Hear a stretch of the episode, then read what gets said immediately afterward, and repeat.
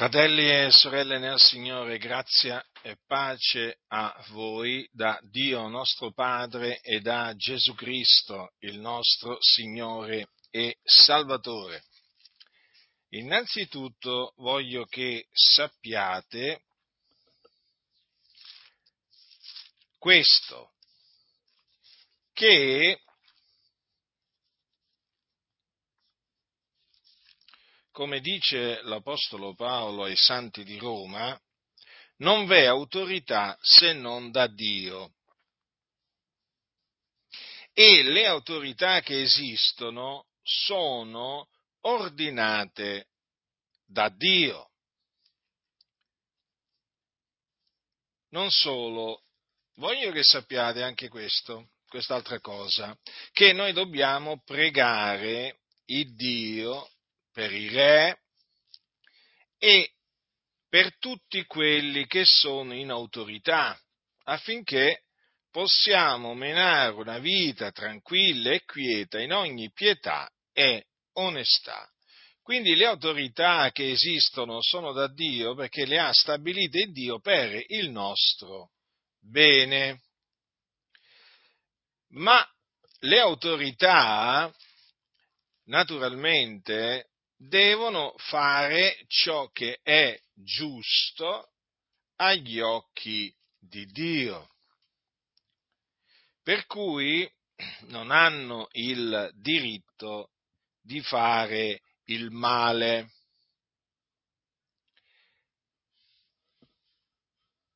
E difatti la Scrittura insegna a varie riprese che Dio punisce le autorità quando esse fanno ciò che è male agli occhi suoi. Ci sono molti esempi nella Scrittura di autorità che sono state punite da Dio. Io voglio parlarvi di 3 esempi di autorità punite da Dio. Ora, le autorità generalmente sono chiamate i potenti della terra. Infatti, quando ci sono dei vertici internazionali, dei capi di Stato, generalmente si parla di un vertice dei potenti della terra. Sì, è vero, sono chiamati potenti, ma dovete sapere che al di sopra dei potenti c'è l'Onnipotente. E l'Onnipotente, come stabilisce chi vuole sul regno degli uomini, così anche poi punisce quelli che lui stabilisce. Li punisce, sì, perché il nostro Dio, l'Onnipotente, è un giusto giudice, è il giudice di tutta la terra, ed egli giudica con giustizia, perché ama la giustizia. E dunque non ci dobbiamo meravigliare nella maniera più assoluta se vediamo anche i potenti della terra cadere sotto il giudizio di Dio, appunto perché Dio è un giusto giudice. Iniziamo da Faraone, re d'Egitto, ai giorni di Mosè. Ora, Faraone si mise a maltrattare il popolo di Israele.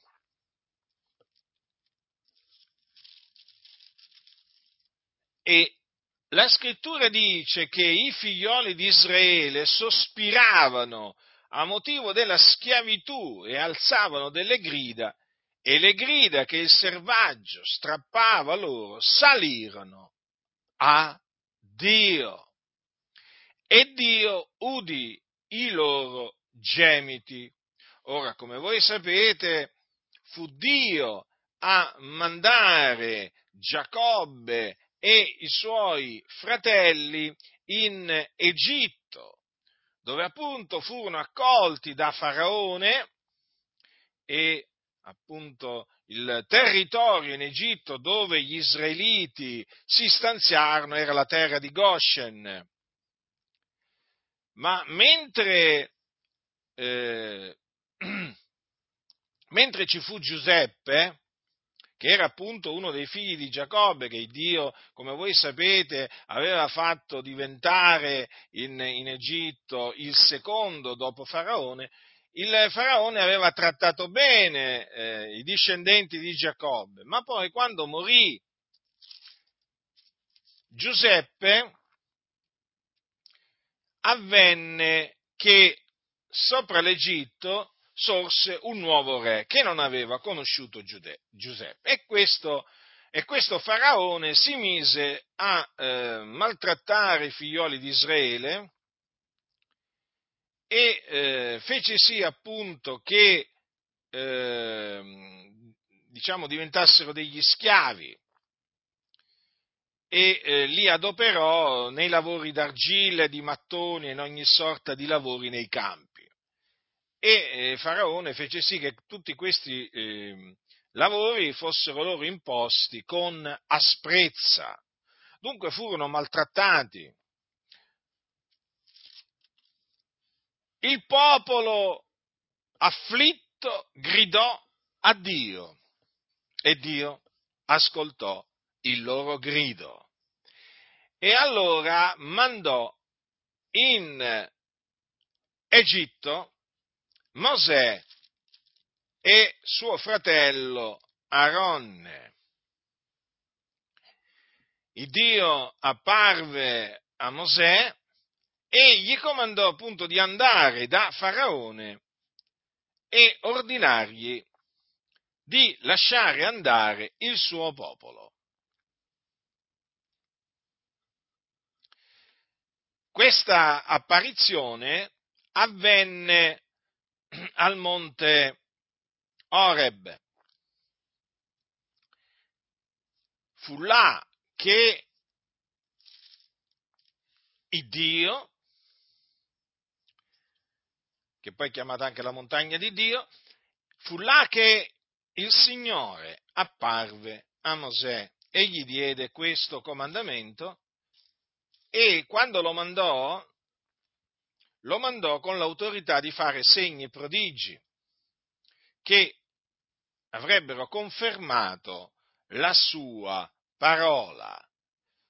Ma il Signore, quando lo mandò, gli preannunziò che Faraone non avrebbe lasciato andare il popolo di Israele se non forzato da una mano potente. Perché? Perché Dio gli avrebbe indurato il cuore. Ecco perché non avrebbe lasciato partire il popolo. Infatti Dio gli disse a Mosè: quando sarai tornato in Egitto avrai cura di fare dinanzi a Faraone tutti i prodigi che ti ho dato potere di compiere, ma io gli indurerò il cuore ed egli non lascerà partire il popolo. Dunque la ragione per cui Faraone non lasciò partire Israele dall'Egitto fu questa: Dio gli indurò il cuore. Infatti le parole che il Dio disse a Mosè si adempirono, esattamente come Dio gliele aveva dette, si adempirono. Infatti Mosè ed Aronne andarono da Faraone e gli dissero appunto da parte di Dio di lasciare andare il popolo di Israele, ma Faraone si rifiutò. Si rifiutò. Quindi tutto questo rientrava nel piano che il Dio aveva innanzi determinato per manifestare la sua potenza contro Faraone e contro gli egiziani, affinché il suo nome fosse pubblicato per tutta la terra, quindi affinché il nome di Dio fosse glorificato, perché Dio opera ogni cosa affinché il suo nome, che è santo, sia glorificato. E dunque vediamo che il Dio colpì l'Egitto, gli egiziani, con delle piaghe. Le piaghe furono in totale 10. E quindi la piaga che costrinse, che forzò Faraone affinché facesse partire il popolo di Israele fu la 10ª. E il Signore questa 10ª piaga la predisse in questa maniera, parlando a Mosè: io farò venire ancora una piaga su Faraone e sull'Egitto, poi egli vi lascerà partire di qui. Quando vi lascerà partire, egli addirittura vi caccerà di qui. Ora parla al popolo e digli che ciascuno domandi al suo vicino e a ogni donna alla sua vicina degli oggetti d'argento e degli oggetti d'oro. E l'Eterno fece entrare il popolo nelle buone grazie degli egiziani. Anche Mosè era personalmente in grande considerazione nel paese d'Egitto agli occhi dei servitori di Faraone e agli occhi del popolo. E Mosè disse: così dice l'Eterno, verso mezzanotte io passerò in mezzo all'Egitto e ogni primogenito nel paese d'Egitto morrà. Dal primogenito di Faraone che siede sul suo trono al primogenito della serva che sta dietro la macina e ad ogni primogenito del bestiame. E vi sarà per tutto il paese d'Egitto un gran grido, quale non ci fu mai prima né ci sarà di poi. Ma fra tutti i figlioli di Israele, tanto fra gli uomini quanto fra gli animali, neppure un cane muoverà la lingua, affinché conosciate la distinzione che l'Eterno fa fra gli egiziani e Israele. E tutti questi tuoi servitori scenderanno da me e si inchineranno davanti a me, dicendo: parti tu e tutto il popolo che è al tuo seguito. E dopo questo io partirò. Dunque, in questa maniera il Dio preannunziò la 10ª piaga, il 10° giudizio divino sull'Egitto. Notate come il Dio colpì Faraone facendogli morire o uccidendogli il suo primogenito. Dio mantenne la parola. In quella notte ci fu una strage in Egitto, una strage, ma dei figliuoli di Israele non morì nessuno. Il Signore risparmiò il suo popolo, il popolo appunto che egli ha preconosciuto. E dunque, quando Faraone si vide colpito per l'ennesima volta, questa volta però con il proprio figlio primogenito ucciso dalla mano di Dio, allora cacciò via Israele dall'Egitto. Ma dopo averlo cacciato via, che cosa avvenne? Avvenne che il Signore indurò per l'ennesima volta il suo cuore affinché Faraone e il suo esercito perissero nel Mar Rosso. Infatti Dio parlò a Mosè dicendo, e questo naturalmente dopo che il popolo era uscito dall'Egitto, dì ai figlioli di Israele che tornino indietro e s'accampino di rimpetto a Pi-Airot, fra Migdol e il mare, di fronte a Bal-Zefon. Accampatevi di faccia a quel luogo, presso il mare. E Faraone dirà dei figlioli di Israele: si sono smarriti nel paese, il deserto li tiene rinchiusi, e io indurerò il cuore di Faraone ed egli li inseguirà. Ma io trarrò gloria da Faraone e da tutto il suo esercito, e gli egiziani sapranno che io sono l'Eterno. Dunque gli israeliti obbedirono all'ordine che Dio aveva dato a Mosè, e il Signore li fece praticamente passare a piedi asciutti in mezzo al Mare Rosso.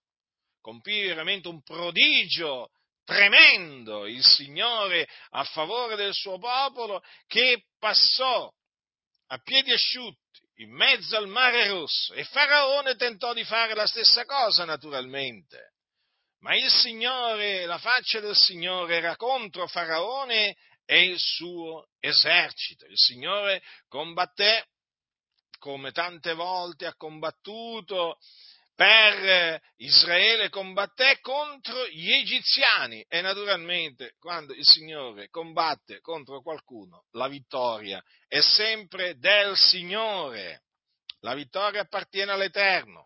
Il cavallo è pronto per il dì della battaglia, ma la vittoria, ricordatevi, appartiene all'Eterno. E dunque, dopo che l'ultimo israelita giunse dall'altra parte del mare, ecco che il Dio fece tornare le acque sopra i carri, i cavalieri, tutto l'esercito di Faraone, appunto, che erano entrati nel mare all'inseguimento degli israeliti, e non ne scampò neppure uno. Quindi Faraone e tutto il suo esercito fu fatto perire dal Signore nel Mare Rosso. E naturalmente il popolo, vedendo la grande potenza che Dio aveva spiegato contro gli egiziani, temette l'Eterno, credette nell'Eterno e in Mosè, suo servo. Dunque vedete come il Dio giudicò Faraone, e non solo Faraone, ma anche i suoi servitori e anche il suo esercito.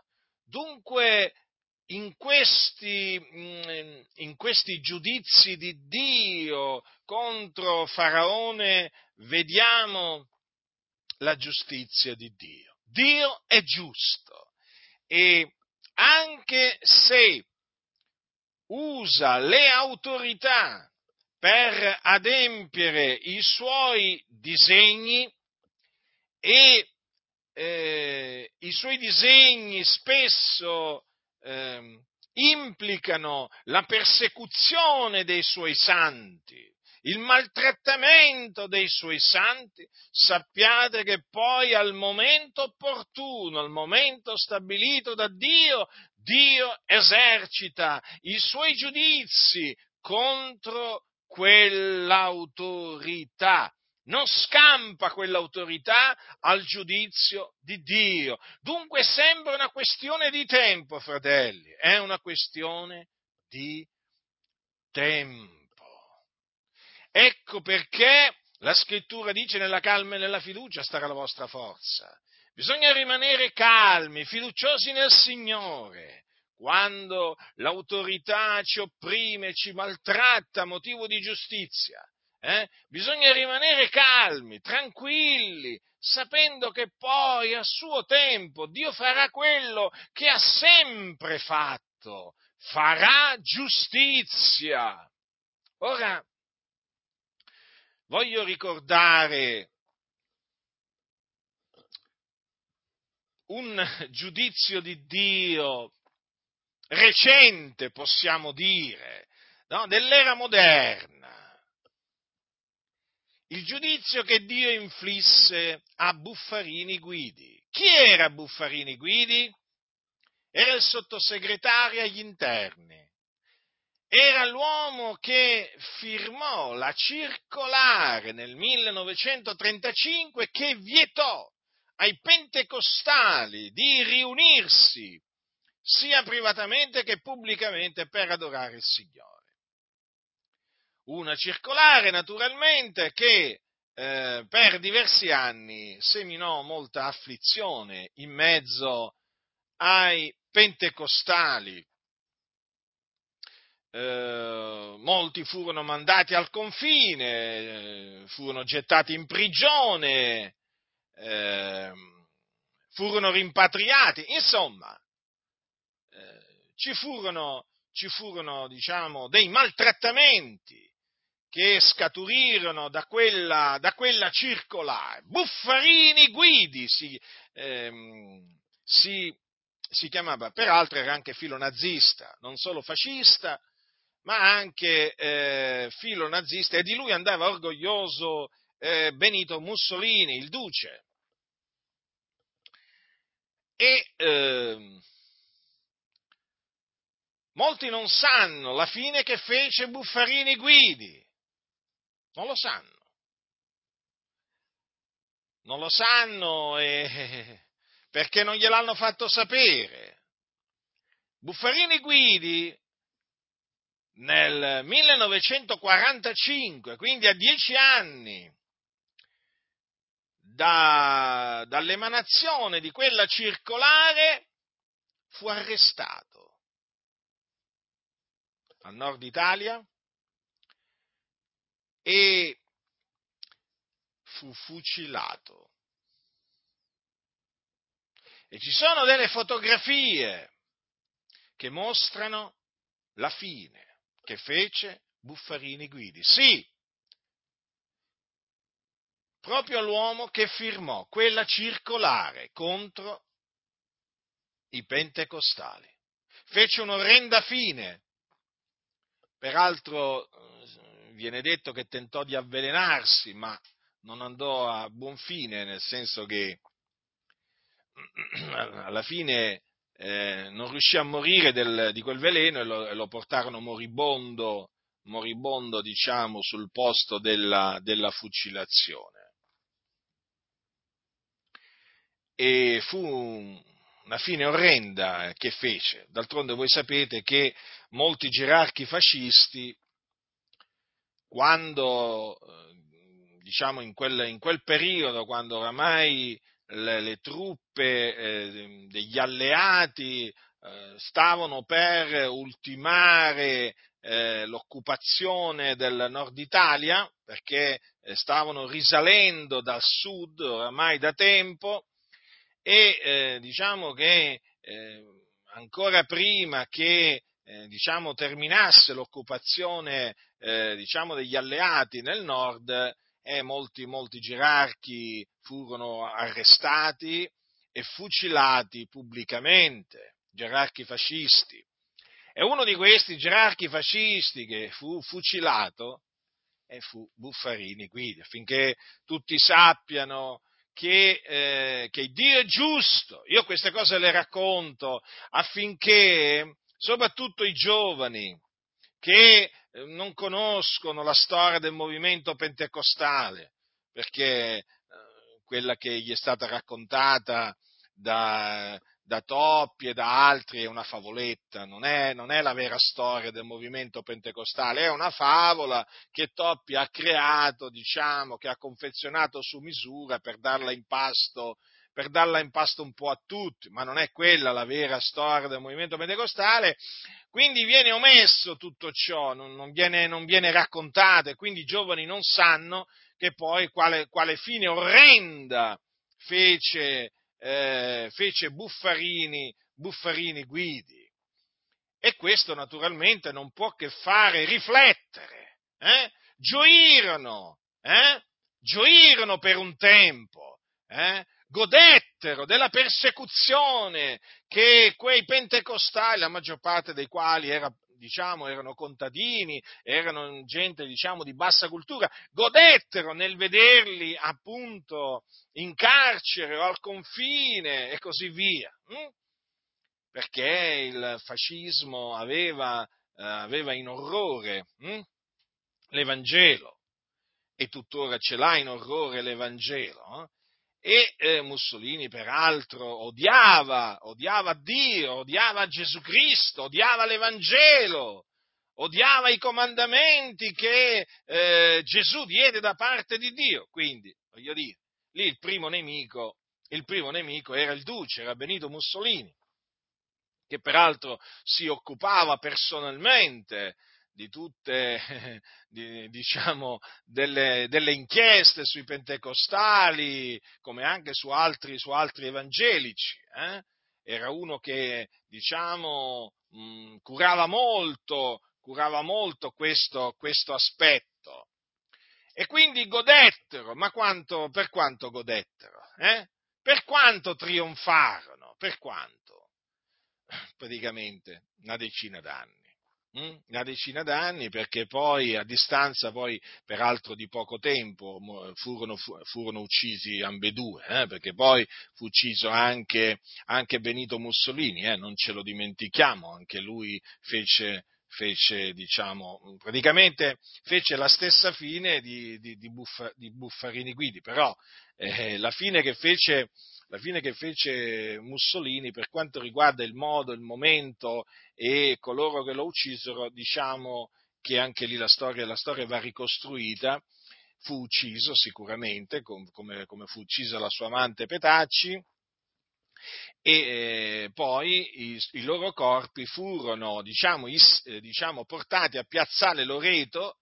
No, dico questa cosa affinché si sappia che fine fece, il Benito Mussolini, che era nemico della verità, nemico dei pentecostali.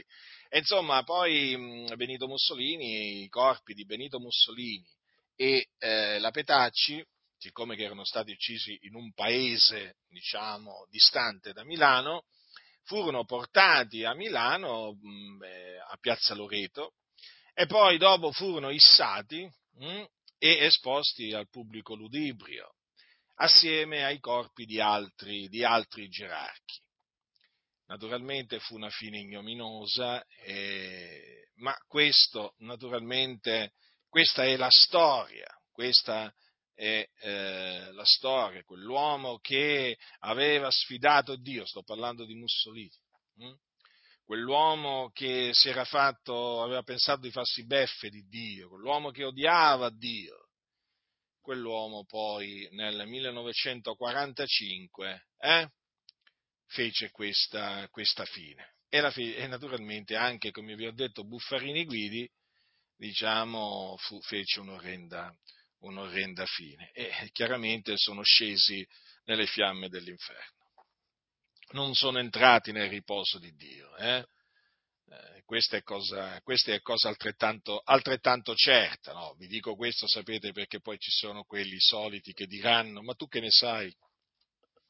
Ma tu che ne sai? Ma che ne sai? Che ne sai che Mussolini all'ultimo momento non si è pentito, non abbia invocato il Signore? Beh, vi posso dire questo, che un fratello molti anni fa ebbe una visione in cui il Signore gli fece vedere proprio Mussolini e quelli che erano morti in guerra proprio all'inferno, in mezzo al fuoco, nei tormenti. Quindi ricordiamo queste cose per dare gloria a Dio, per ricordare la giustizia di Dio, perché vedete, ci sono quelli naturalmente che dimenticano il passato, e quando dimentichi il passato poi fai degli errori. Proprio è inevitabile fare degli errori quando si dimentica del passato. Il passato è utile perché Dio riconduce ciò che è passato. E guardate che quelli che hanno oppresso il popolo di Dio, guardate che le autorità che hanno maltrattato il popolo di Dio, che hanno perseguitato il popolo di Dio, guardate che sono state giudicate da Dio, sono state giudicate, la punizione di Dio è piombata su loro, sulle loro famiglie, ma perché Dio è giusto, capite? Dunque ho voluto ricordare questi particolari, per sommi capi, della fine che fecero Mussolini e Buffarini Guidi, appunto per incoraggiare tutti coloro che comunque sia nel vedere l'autorità opprimere il popolo del Signore o deriderlo, perseguitarlo, sono sul punto magari di perdersi d'animo, o magari sul punto di dire: ma dov'è Dio? Perché Dio non si cura di noi? Ma non lo vede il Signore? Ma non sente quello che avviene? Dio vede e sente ogni cosa, solo che le sue vie sono più alte delle nostre vie, come anche i suoi pensieri. E lui ha un piano che ha formato, e quel piano lo manda ad effetto. E quindi chiaramente i tempi, i momenti sono riservati alla sua autorità, ma vi assicuro che Dio giudica, punisce, punisce i potenti a suo tempo, per poi nella maniera in cui lui decreta di farlo. Passiamo adesso al re Davide. Re Davide era un uomo secondo il cuore di Dio. Anche lui fu posto da Dio naturalmente su Israele, a regnare su Israele. Naturalmente qui stiamo parlando di Davide, non stiamo parlando di Faraone. Davide era un uomo che amava il Dio, temeva il Dio, era un uomo secondo il cuore di Dio. Ma Davide, quando peccò, fu punito da Dio. Dio non ebbe alcun riguardo personale nei confronti di Davide, perché Dio è giusto. Ora Davide si rese colpevole di, adulterio e di omicidio, Allora lui si giacque con Batsheba, che era la moglie di Uria l'Hitteo, che era appunto uno del suo esercito. Quindi era un uomo che faceva parte dell'esercito di Davide.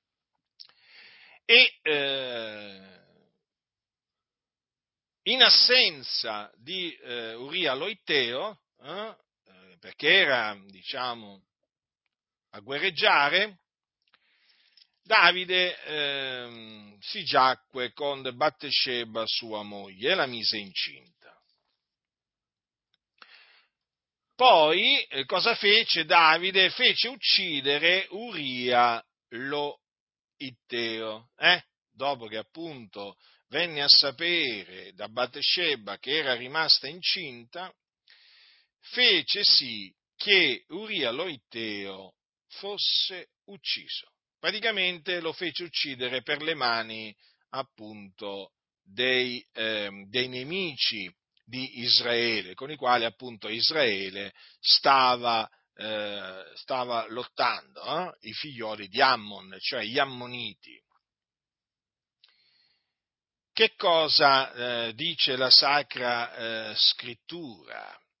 Che quello che Davide aveva fatto dispiacque all'Eterno. Cioè, quindi, sia ben chiaro che, benché Davide fosse un uomo secondo il cuore di Dio, quello che fece dispiacque all'Eterno. E Davide non rimase impunito. Infatti Dio gli mandò Nathan, il profeta, a riprenderlo e a annunziargli i suoi giudizi. E il Signore gli disse, tra le altre cose, tramite il profeta Nathan: perché dunque hai tu disprezzata la parola dell'Eterno, facendo ciò che è male agli occhi suoi? Tu hai fatto morire con la spada Uria l'Hitteo, hai preso per tua moglie la moglie sua e hai ucciso lui con la spada dei figlioli di Ammon. Or dunque la spada non si allontanerà mai dalla tua casa, giacché tu m'hai disprezzato e hai preso per tua moglie la moglie di Uria l'Hitteo. Così dice l'Eterno: ecco, io sto per suscitare contro di te la sciagura dalla tua stessa casa, e prenderò le tue mogli sotto i tuoi occhi per darle a un tuo prossimo che si giacerà con esse in faccia a questo sole, poiché tu l'hai fatto in segreto, ma io farò questo davanti a tutto Israele e in faccia al sole. Naturalmente, davanti alla riprensione che Nathan gli diede a Davide da parte di Dio, Davide disse: ho peccato contro l'Eterno. Quindi Davide riconobbe il suo peccato. E Nathan rispose a Davide: l'Eterno ha perdonato il tuo peccato, tu non morrai. Non di meno, siccome facendo così tu hai dato ai nemici dell'Eterno ampia occasione di bestemmiare, il figliolo che t'è nato dovrà morire. Ecco dunque, vedete, un altro giudizio di Dio: la morte di quel bambino che Batsheba gli aveva dato, Cioè quel bambino che era nato da quella unione illecita, Iddio lo fece morire. Prima cadde gravemente malato, anzi è meglio dire, sì, cadde gravemente malato, come dice la scrittura, però c'è scritto anche: l'Eterno colpì il bambino che la moglie di Uria aveva partorito a Davide, ed esso cadde gravemente malato. Ci tengo a sottolineare questo, perché lo so che può sembrare un atto crudele, un atto ingiusto, lo so che può sembrare qualcosa di orribile, ma fratelli nel Signore, Dio è giusto. L'Eterno colpì il bambino che la moglie di Uria aveva partorito a Davide, ed esso cadde gravemente ammalato. E poi, naturalmente, a nulla valsero le preghiere di Davide, perché Dio fece morire quel bambino come aveva preannunziato. Guardate che ancora oggi Dio opera nella stessa maniera, nessuno si illuda. So di bambini partoriti dopo un adulterio che sono stati colpiti da Dio e fatti morire. Queste cose è bene che tutti le sappiano, perché Dio riconduce ciò che è passato. Nessuno pensi che quello che Dio faceva ai tempi di Mosè, ai tempi di Davide, ai tempi di Elia, ai tempi di Eliseo, non le fa più quelle cose. No, il Signore le fa quelle cose, perché riconduce ciò che è passato, perché il Dio non muta. E il Signore dunque fece morire quel bambino. Ma naturalmente adempì anche le altre parole che il profeta Nathan aveva detto a Davide, e infatti prese le mogli di Davide e fece sì che Absalom si giacesse con esse davanti a tutto Israele. Pensate a queste cose, quanto è tremendo l'Iddio vivente, è vero, che noi serviamo. Cosa gli disse il Signore? Gli disse queste parole, gli disse, prenderò le tue mogli, perché lui aveva più mogli Davide, sotto i tuoi occhi per darle a un tuo prossimo che si giacerà con esse in faccia a questo sole, poiché tu l'hai fatto in segreto, ma io lo farò questo davanti a tutto Israele in faccia al sole. Ma fratelli, ma lo vedete quant'è tremendo il Dio? Ma lo vedete quant'è tremendo il Dio? Ma comprendete che l'Iddio di cui parlano le denominazioni evangeliche è un altro Dio, che non ha niente a che fare con l'Iddio di Israele, niente. Ecco come agisce Dio, ecco qual è il modo di operare di Dio quando giudica. E badate, qui giudicò Davide, quello che lui aveva fatto in segreto, giacendosi con la moglie di un altro uomo. Lui fece sì che suo figlio Absalom lo facesse con tutte le sue mogli davanti a tutto Israele. Che vergogna! D'altronde Dio è giusto. Vedete dunque, era re Davide, capite che era re?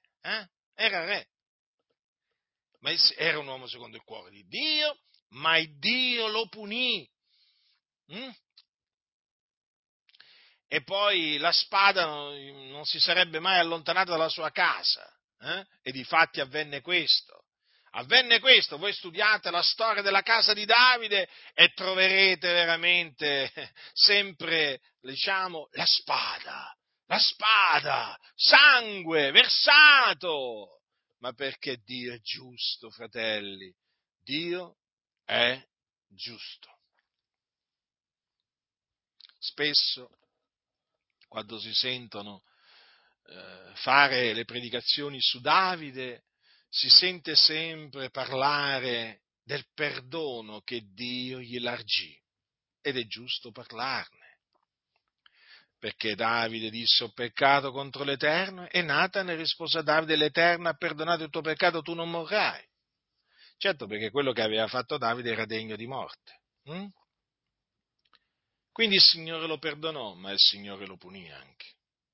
Ed è questo che non viene detto, ed è questo che viene nascosto. Ma perché? Perché loro non credono nell'Iddio vivente e vero. Si sono fatti un Dio a immagine loro, un Dio su misura, come si suol dire, un Dio quindi che non punisce, che non castiga, un Dio che non è un vendicatore. Ma che cosa leggete? Come leggete? Vedete? È così chiaro. Anche un bambino, leggendo la storia di Davide, capirà quello che ho capito io. Ma la Bibbia nelle mani di questi massoni diventa un libro da cui prendere quello che si vuole, scartare quello che si vuole. E siamo sempre alle solite, perché non amano la verità, non la amano, fratelli, perché chi ama la verità dice tutta la verità. Cioè, ma a che gioverebbe se io vi parlassi sempre del fatto che Dio perdonò Davide perché Davide si pentì e riconobbe il suo peccato? Ma che cosa servirebbe a voi e a me? Cioè, servirebbe, sapete che cosa? A illudermi, a me servirebbe a illudermi e a illudere voi, ma, cioè, voglio dire, io ne avrei del male, ne avreste del male pure voi. La verità è quella che sta scritta, ma molti appunto non amano la verità e quindi appunto omettono di parlare dei castighi di Dio contro Davide, e io ne parlo invece affinché veramente il popolo di Dio sia preso dal timore di Dio, affinché il popolo di Dio sappia chi è Dio e che Dio non lascia impunito il colpevole. E qui vedete, Davide era un re. Sì, l'aveva stabilito Dio, certamente, ma il Dio lo punì. Vedete dunque, l'Onnipotente castiga i potenti. L'Onnipotente, sì, perché mentre i re sono dei potenti, Dio è l'Onnipotente. È Lui che regna. È Lui che regna sul regno dei figlioli degli uomini. Infatti ci stabilisce chi vuole Lui. Dunque un altro re, l'altro re di cui vi voglio parlare, lo troviamo nel libro degli Atti degli Apostoli. E il re Erode, non Erode il Grande, attenzione, un altro Erode. Allora, troviamo questo giudizio di Dio, questo castigo di Dio contro il re Erode al capitolo 12 del libro degli Atti degli Apostoli. Quindi sotto la grazia avvenne questa punizione di Dio, sotto la grazia. Che orrore sentire predicare dai pulpiti: no, ma sotto la grazia Dio non punisce nessuno, non castiga nessuno. I primi che castiga sono proprio questi che dicono queste menzogne. Dio li castiga, perché sono dei bugiardi. Amano e praticano la menzogna e Dio li castiga. Li castiga perché dicono che Dio non castiga nessuno. Ricordatevele queste cose, fratelli nel Signore. Sono dei bugiardi costoro. La scrittura che cosa dice? Capitolo 12 degli Atti degli Apostoli, dal versetto 20. Or Erode era fortemente adirato contro i Tiri e i Sidoni, ma essi di pari consentimento si presentarono a lui e, guadagnato il favore di Blasto, ciambellano del re, chiesero pace perché il loro paese traeva i viveri dal paese del re. Nel giorno fissato Erode, indossato l'abito reale e postasi a sedere sul trono, li arringava pubblicamente. Il popolo si mise a gridare: voce di un Dio e non di un uomo. In quell'istante un angelo del Signore lo percosse perché non aveva dato a Dio la gloria e morì roso dai vermi. Chi era questo Erode? Beh, di lui leggiamo che, lo potremmo definire, diciamo, un fratello di Mussolini, o un fratello di Buffarini Guidi. Ora, intorno a quel tempo, leggo sempre dal libro degli Atti degli Apostoli, capitolo 12, i primi versetti. O ritorna a quel tempo, il re Erode mise mano a maltrattare alcuni della chiesa e fece morire per la spada Giacomo, fratello di Giovanni. E vedendo che ciò era grato ai giudei, continuò e fece arrestare anche Pietro. Anche Pietro, sì, fu arrestato, ma il Signore poi lo liberò dalla prigione mandandogli un angelo.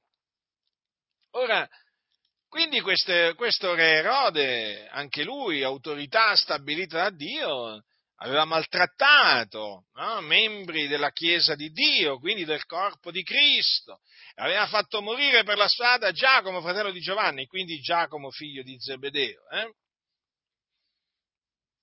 L'aveva fatto morire per la spada. E siccome che questa era cosa grata ai giudei, ma guarda, i giudei erano contenti che Erode maltrattasse la Chiesa di Dio, e i giudei furono contenti che Erode avesse fatto morire per la spada Giacomo, fratello di Giovanni. Sì, i giudei! E siccome che Erode si accorse che questo suo comportamento era grato ai giudei, chiaramente per, avere il loro favore, per compiacerli, e continuò. E fece arrestare anche Pietro. Però Pietro fu liberato dalle fauci di Erode. Ebbene, tempo dopo, ecco che cosa avvenne.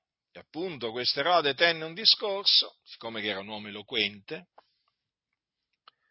il popolo cominciò a inneggiare a lui, voce di un Dio e non d'un uomo. E che avvenne? In quell'istante un angelo del Signore lo percosse, non un angelo del diavolo, Un angelo del Signore lo percosse, e lo percosse naturalmente da parte di Dio, per ordine di Dio, perché gli angeli ubbidiscono agli ordini del Signore. E perché lo percosse? Perché non aveva dato a Dio la gloria. Quindi qualcuno potrebbe domandarsi, ma allora Dio ancora oggi mette a morte qualcuno perché non dà a Dio la gloria? Certo. Certo che è così, Dio non è cambiato. Come invece ti hanno detto nella comunità magari che tu frequenti, non ti parlano di queste cose? Ma perché non ne vogliono parlare? Perché altrimenti si svuoterebbero i locali di culto, o meglio le casse. Però poi alla fine Dio nella sua grandezza li ha svuotati lo stesso sti locali di culto.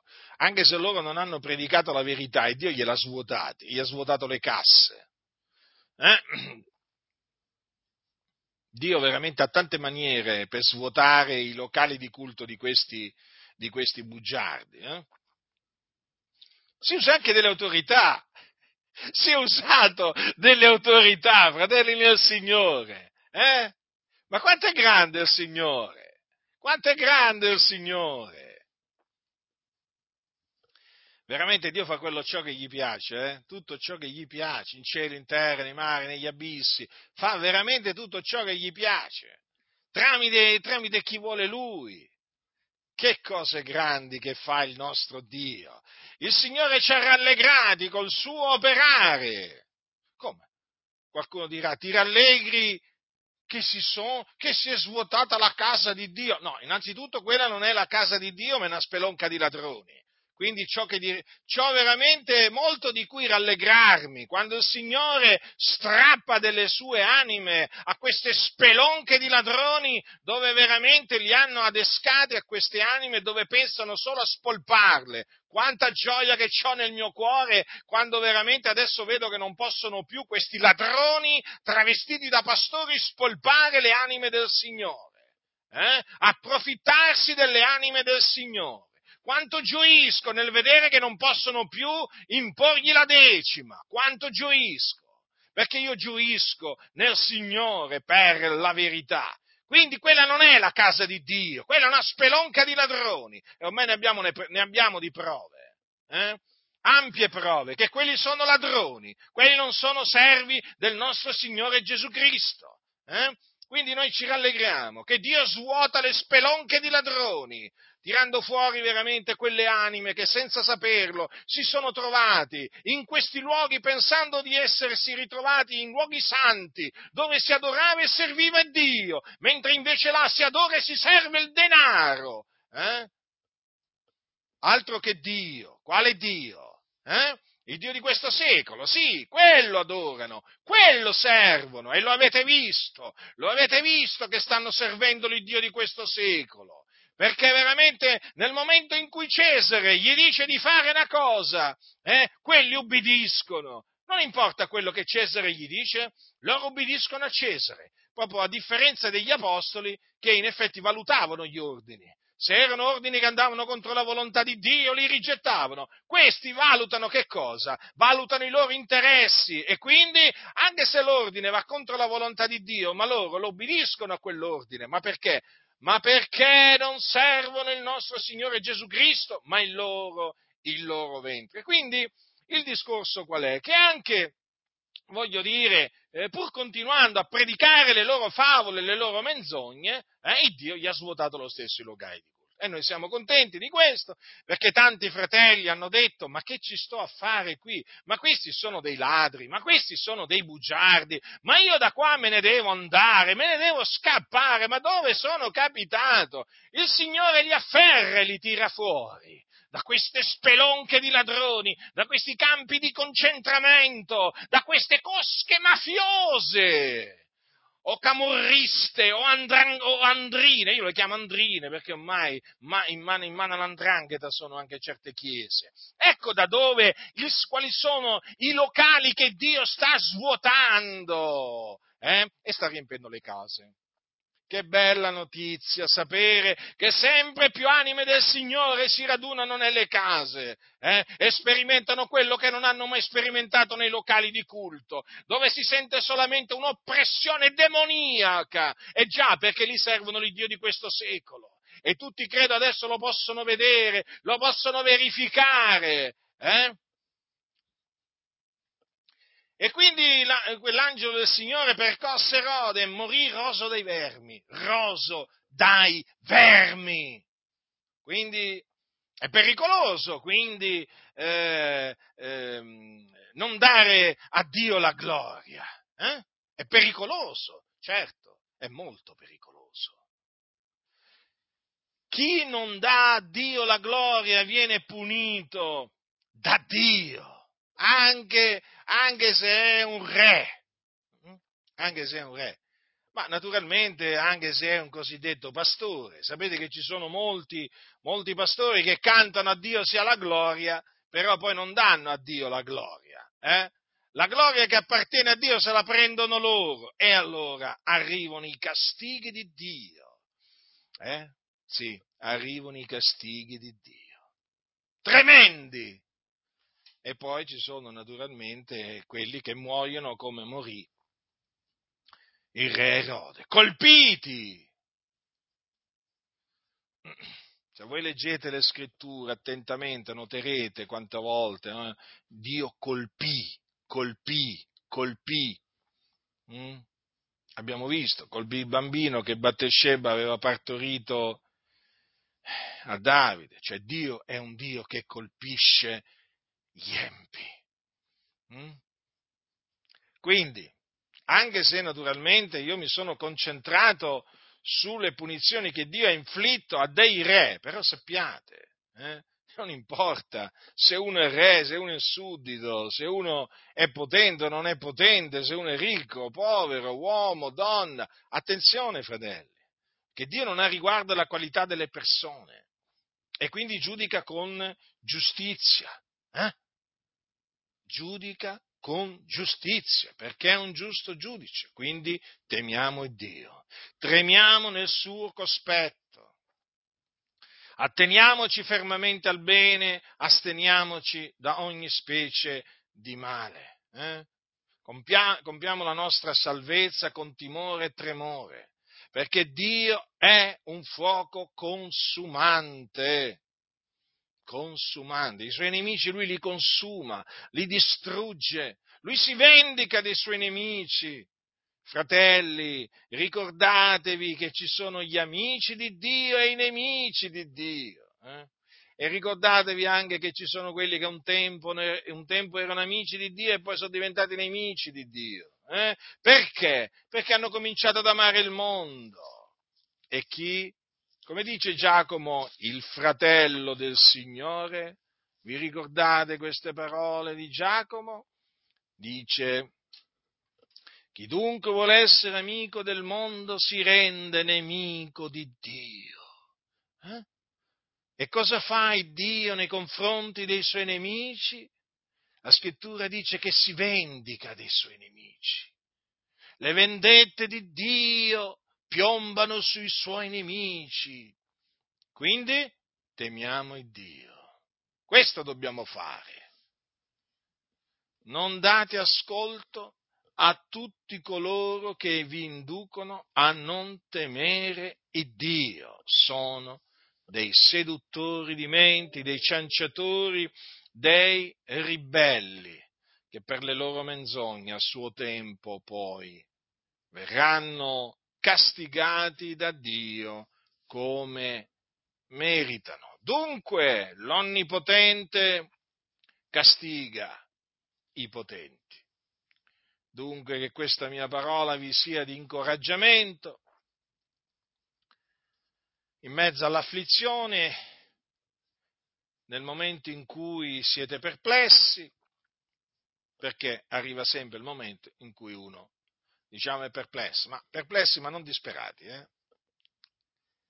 Sì, talvolta si è perplessi, dobbiamo dirlo perché è vero, però non siamo disperati, perché la nostra fiducia è nell'Iddio vivente e vero, e chi confida in Lui non sarà confuso. Abbi fiducia in quello che sta scritto, abbi fiducia nell'Iddio di cui parla la Sacra Scrittura. Egli non cambia. Come operava ai tempi di Mosè, come operava ai tempi di Davide, come operava ai tempi degli Apostoli, così opera ancora oggi. Quindi non ascoltate coloro che vi presentano un Dio mutato.